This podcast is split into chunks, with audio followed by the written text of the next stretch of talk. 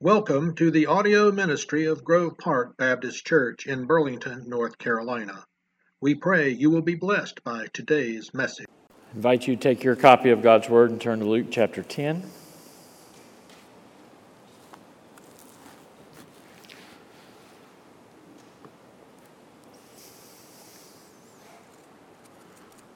When you go to sign up for game night, you'll notice that there is a sign up sheet next to game night for Bible school.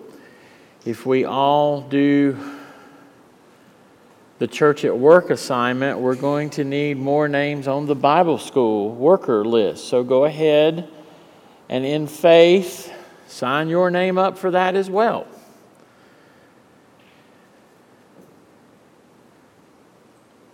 And we will put you to work.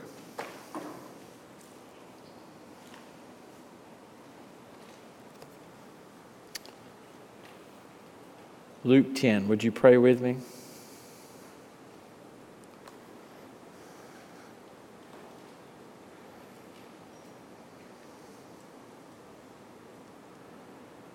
Lord, we know this one today. We've got this one down pat. We know this story of this interaction, of this parable. We know it backwards and forwards, inside and out.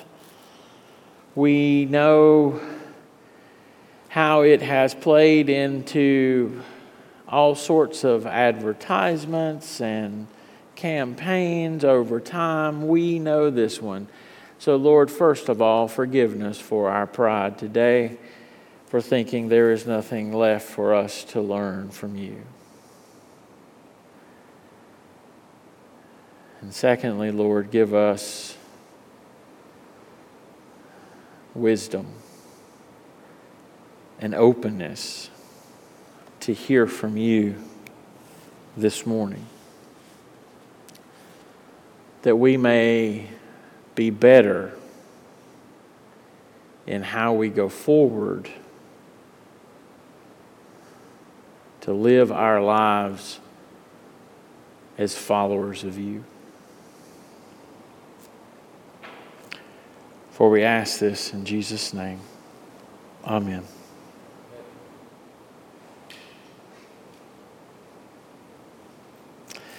The intervening verses from where we ended last week in Luke 10 and resume this week recount what happened to the 70 after Jesus sent them out. Some, it would appear, met with unqualified successes, driving out demons and the like.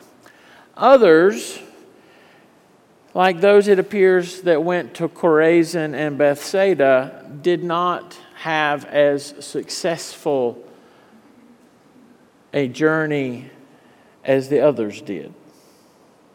Such is life, particularly the life of the nomad disciple. Sometimes we can't lose, sometimes we can't win. Sadly, sometimes the passage of time reveals that which we thought were once successes do not hold up over time and show themselves to be failures. And while the reverse is also true, let us be honest this morning you and I do not focus on these instances as much as we focus on the real and the perceived failures that are hallmarks in our life. With these building up over time, how does the nomad disciple continue on their journey with purpose? How does the nomad disciple, in the face of seemingly continuous setbacks, have the momentum to keep going when it seems that everything is working against them?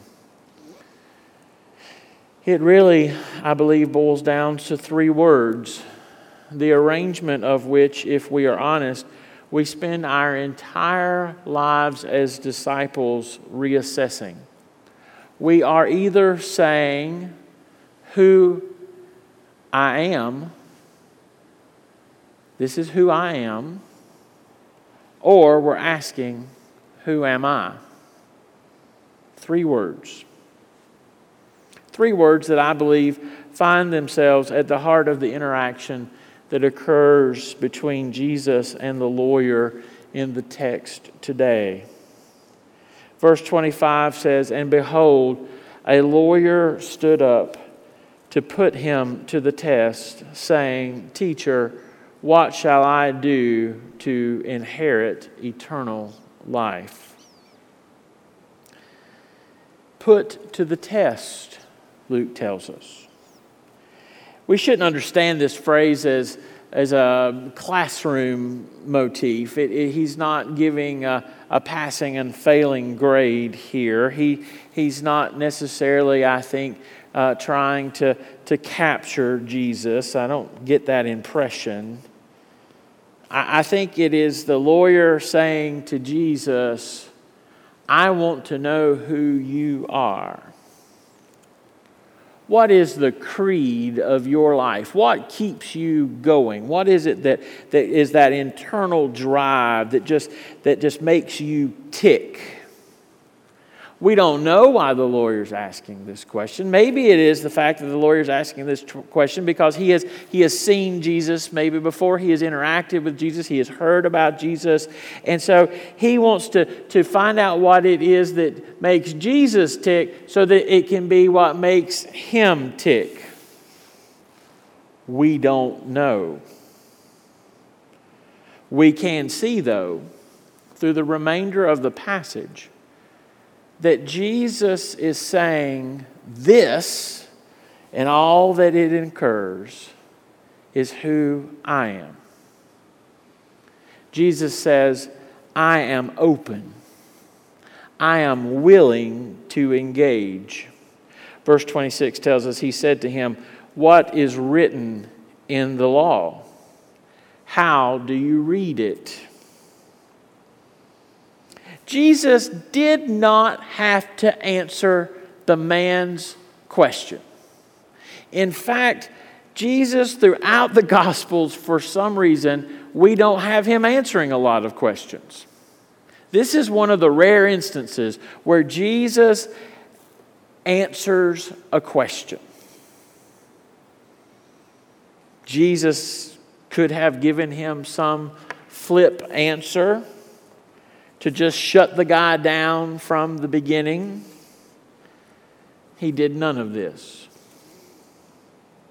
He takes time throughout the conversation to bring this lawyer along, instructing him by allowing the lawyer to answer questions and to make his own realizations and conclusions. He tells a parable which, at its heart, is what does that. Parables do not have exact answers and meanings. It's sort of left open to interpretation so as, so as for us to gather what we need to from it. Beloved, are we this open to the world around us? Or do we rush to shut them down? We like to say very often, well, that's how it is. If you don't like it, you can get over it. Very often, we refuse to engage. We refuse to engage because we think that the world is closed to any matter of faith. But if you and I truly believe that the writer of Ecclesiastes is correct, that God has put eternity into the hearts of every individual, we will recognize that folks are asking questions continuously, like the lawyer does here. What shall I do to inherit eternal life? What shall I do to gain eternity? They may not be asking in explicit terms as the lawyer does, but let us be understanding of the fact that they are asking, and we must be willing to engage with them. And let me go a step further and say we must be willing to engage with them on their terms. It is not coincidence that Jesus has a conversation with a lawyer about the law. It is not coincidence that Jesus has a conversation with fishermen about fish. It is not coincidence that Jesus has a conversation with a woman at a well one day about water. He is engaging them, he is open to them and engaging them on their terms, but he's engaging above all else. He is not shut off to them. He does not shut them down. He brings them in. Are our lives marked by such openness? Jesus asked a lawyer, remember, he's engaging with him in a give and take that the lawyer is accustomed to. He says, uh, What's written in the law? And the lawyer responds with a legal answer. Verse 27, he says, You shall love the Lord your God with all your heart and with all your soul and with all your strength and with all your mind and your neighbor as yourself. And he said to him, You have answered correctly. Do this and you will live. But that is not sufficient for the lawyer. That is not sufficient for him. He says in verse 29 But he, desiring to justify himself, said to Jesus, And who is my neighbor? The lawyer is attempting to justify himself. And, and the word here uh, for justify is, is he's trying to prove that he is righteous. He is trying his best to show just how righteous he is. And in doing so, what is he doing? He is narrowing the parameters of what Jesus has said because he asks Jesus, Well, who is my neighbor? Because I am righteous and I want to make sure that I'm doing the right thing at all times. So I want to know just who is my neighbor. Jesus responds with the parable of the Good Samaritan, which, when taken as a whole, says Jesus essentially saying, I am not in the business of narrowing parameters. It is not who I am to narrow. Beloved, fact of the matter is, is that the church is becoming increasingly narrow as we declare our own righteousness. We, the Christians of this world, are continuously putting parameters on who is a Christian, what does it mean to be a Christian, and what is a church. I wish I had a dollar for every time I have seen in the last year pastors say something to this effect. If your pastor doesn't preach on fill in the blank subject, then you need to find a new church this Sunday. Because you're not in a Bible believing New Testament church. I find it interesting that the fill in the blank that often occurs there, they never get up and they say, if your pastor doesn't preach on grace and mercy and the overwhelming love of God, you need to find a new church. I find that interesting because I suspect most of them don't focus on the grace and mercy and overwhelming love of God. Beloved, you and I would do well to remember that as we seek in our own righteousness, not in Christ's righteousness, but in our own righteousness, to draw tighter and tighter circles about who is a Christian and what is a church, that ultimately we will draw a t- circle so tight that we ourselves cannot stand in it. And yes, I do understand that there needs to be parameters. Jesus, I think, clearly says that throughout his teachings. But, beloved, you and I are not the ones to draw those parameters. Jesus is. Jesus is. And we ought to be very careful, very, very careful in narrowing the parameters of the gospel so that no one can ever find a home. It is not without a reason that Jesus said, Whosoever believes in me. He leaves it broad. He doesn't say that you have to be this or that or the other.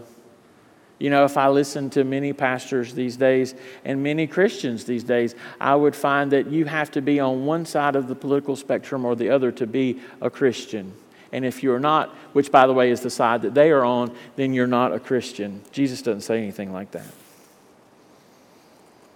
Jesus says, Whosoever.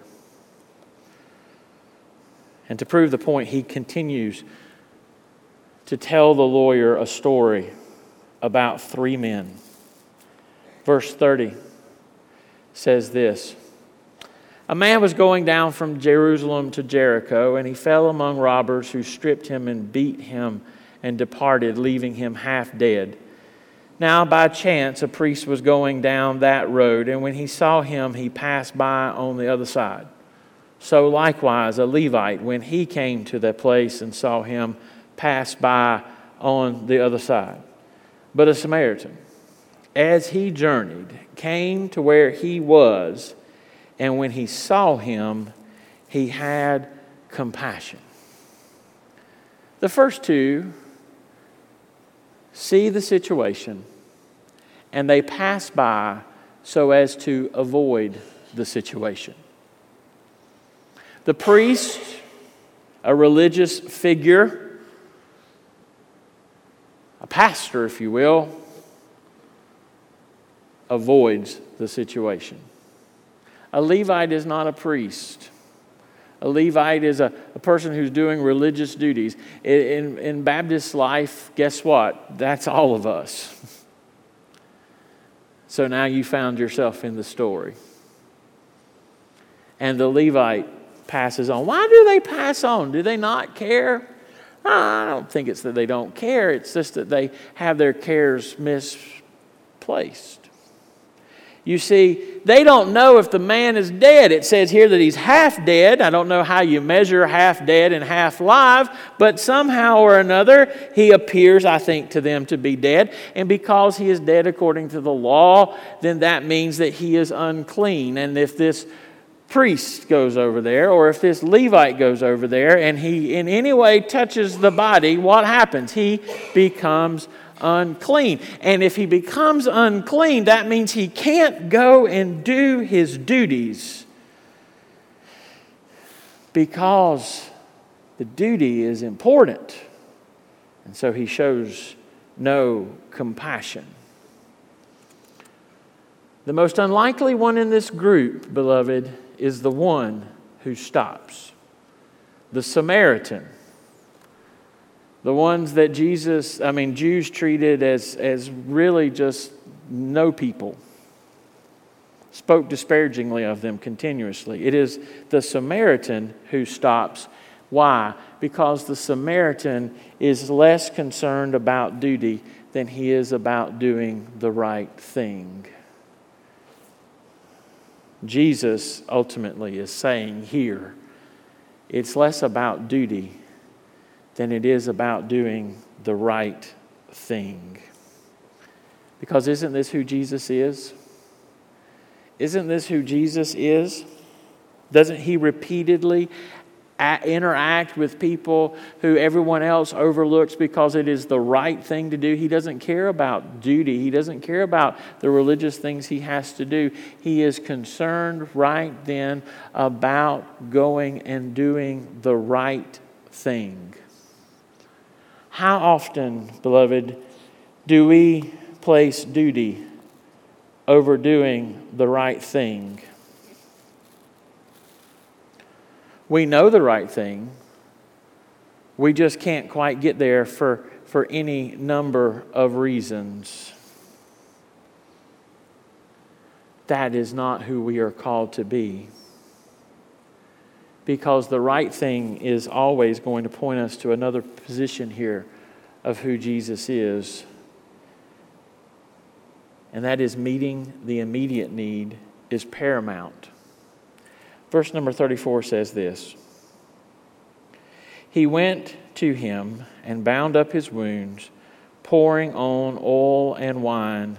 Then he set him on his own animal and brought him to an inn and took care of him. The Samaritan was not concerned about the risk to his own life. How does the Samaritan not know that the robbers are not hiding and can come after him. He wasn't concerned about the, need, the thieves, he was concerned about the need. The Samaritan is not concerned about how difficult this task may be. Do you, I mean, the guy's half dead and he's going to lift him up and put him on a donkey. Do, do we think that the, the guy half dead is going to be able to give him much help? No. Doesn't matter though. Doesn't matter how difficult it is, He's going to help. He's not concerned about how inconvenient it is. This road down from Jerusalem to Jericho is, is a steep decline, and it's not an easy path. And, and so it'd be easier on an animal. You might not lose your footing if you're on an animal, but what does he do? He puts the guy on the animal and he walks. Doesn't matter how inconvenient it is, it's the right thing to do because the need is there, the need is immediate. Beloved, we don't spend the time we should worrying about needs like we should.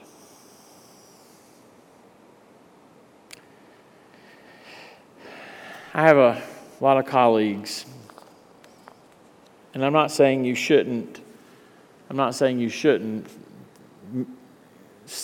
tell the gospel during a funeral. But I have a lot of colleagues who believe that right then you should hammer the gospel into people. What is the immediate need, though? The immediate need is for the family to be consoled. The immediate need is for the family to know that they are loved, that they are cared for. That's the immediate need and you can get to the to the doing all the other things beloved if you can meet the immediate need. People will trust you if you meet the immediate need and can then go off and do all the other things that you need and are called to do with them. The guy here the good samaritan fixes i shouldn't say fixes it's a bad word. He tends to the guy's wounds I was fascinated to learn that the word for wound here is trauma. It's not that it is, it is like could be translated trauma. No, the word in the Greek is actually trauma. We brought it into our language as trauma. It's, it's not, there's no difference here. Trauma, trauma. It's not like perichoresis and something else. Trauma, trauma. So, what does the guy do? He stops and tends to the guy's trauma. And it's plural, so it's traumas. I don't think this is by accident that Jesus tells it this way. And it's a question for us or whether we are concerned about the traumas of the world around us. And are we seeking to meet the immediate needs of those traumas? Because if we are, then we are showing mercy. Do we take the time to feel their pain? Or are we say it's not about us, so I'm not worried about it? Do we take the time to feel the hurts of a society around us? Or do we say we just don't care because it doesn't concern me? Beloved, we're called to meet immediate needs. That's supposed to be who we are because that's who Jesus is. And we're also supposed to do the right thing.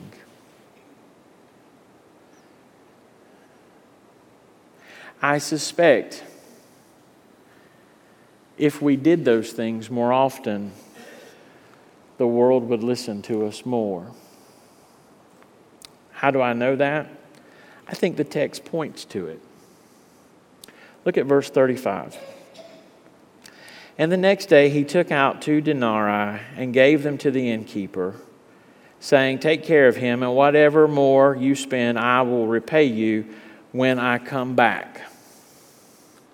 So he's carried him down and he's brought him to an inn. He spends the night tending to his wounds pouring on oil and wine and doing all that. And then the next day, he gives the innkeeper two days' wages and says, Keep tending to him. And if you spend more, I'll repay you when you get back. And what, it, what blew my mind on this trip through this text was the fact that the innkeeper didn't say anything back. The innkeeper didn't say, Well, how do I know you're going to come back? Can, you going to leave your, your donkey as collateral? No. Somewhere in the depths of my mind, it occurs to me that the innkeeper knew the Samaritan. He knew the Samaritan's reputation and he knew he could trust the Samaritan. Maybe the reason why he has this interaction before is because the Samaritan himself has fallen upon these thieves and robbers, and he is willing to extend mercy because he has been there. You see why it's important to be concerned about everybody else's needs. But I think if we go even further, it's his reputation that precedes him. It's a reputation of mercy. Because ultimately, that's what the three words boil down to. Who am I? Who I am. It all boils down to here, Jesus says, it all is about mercy. Verse 36 Which one of these three do you think proved to be a neighbor to the man who fell among the robbers? He said, The one who showed him mercy. And Jesus said to him, Go and do likewise. Go and do likewise. Beloved, are our lives marked by mercy? Because ultimately, when we are open to people, when we are prioritizing meeting uh, immediate needs by healing traumas, when we refuse to to not narrow, but recognize that the old hymn is correct, that there is a wideness in God's mercy, and He calls us to be just that wide. When we say that the overarching thing that we are going to do is to do the right thing, even at great cost to us, we are showing mercy. We are saying, Mercy it's who I am. That is what the hallmark of Jesus' life was, was a continuous showing of mercy. And that is what the creed, who we are as nomad disciples, should be for us. And maybe this morning, for each of us, it goes back to that reordering of those three words and asking ourselves, is this who I am? Am I mercy? Do I cherish mercy? Do I adore mercy, not just for myself, but to give it to others? A reminder what Jesus, of what Jesus, what God said through Micah. Micah 6 8 says, And he has shown you, O man, what is good and what does the Lord require of you. Require, don't miss that word. What does the word require of you? But to do justly and to love mercy and to walk humbly with your God.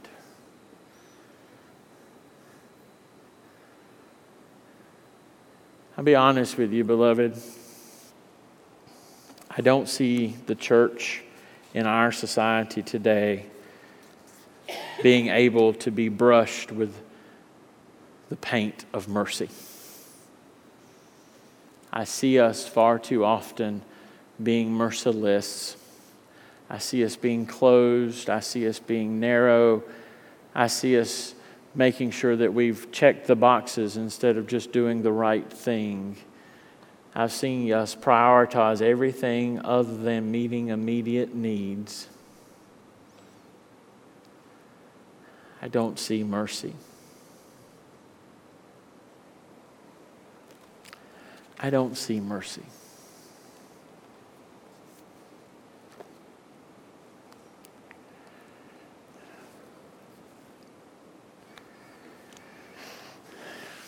Yesterday in San Antonio, Temple Beth El, which is a Jewish synagogue, could not hold its services because of a verified threat of violence that was going to be done during the service.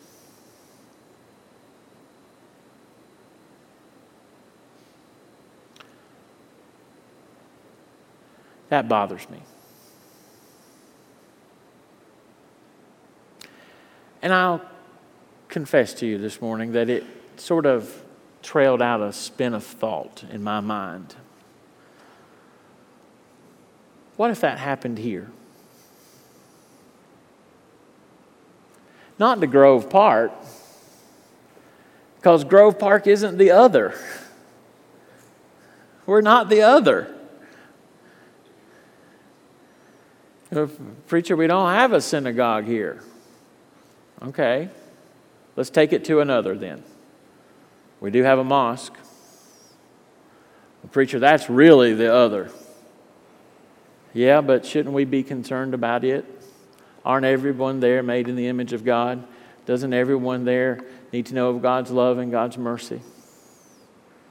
Would we be willing to do the right thing there and stand up for them? What about if there was a Buddhist temple? That's the other, Mark. We're not supposed to do the other.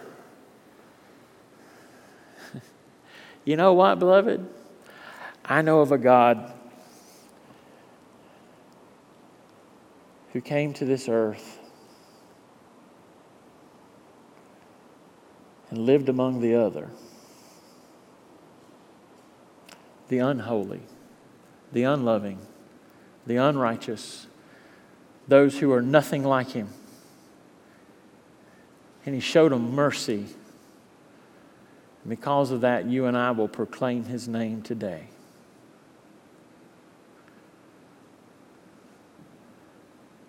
The question really is, though, those three words Who am I? And can you say, This mercy is who I am? Let's pray.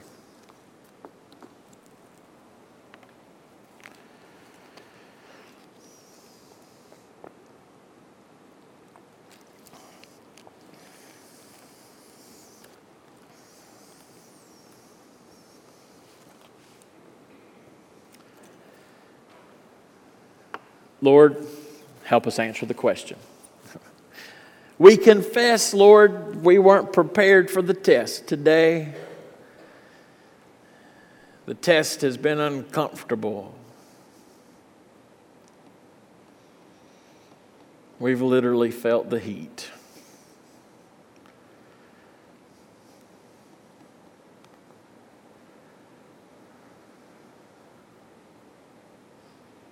but we need to pass the test. We need to be known as a place of mercy. So help us, Lord. Help us to pass the test. And not to be left wondering who we are,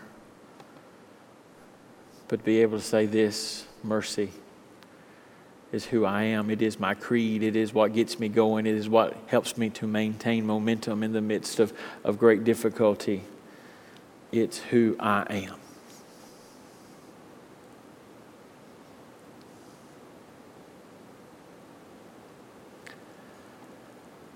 For we ask this in Jesus' name. Amen. We hope you enjoyed today's message. Please note our schedule has been revised as of April 2021.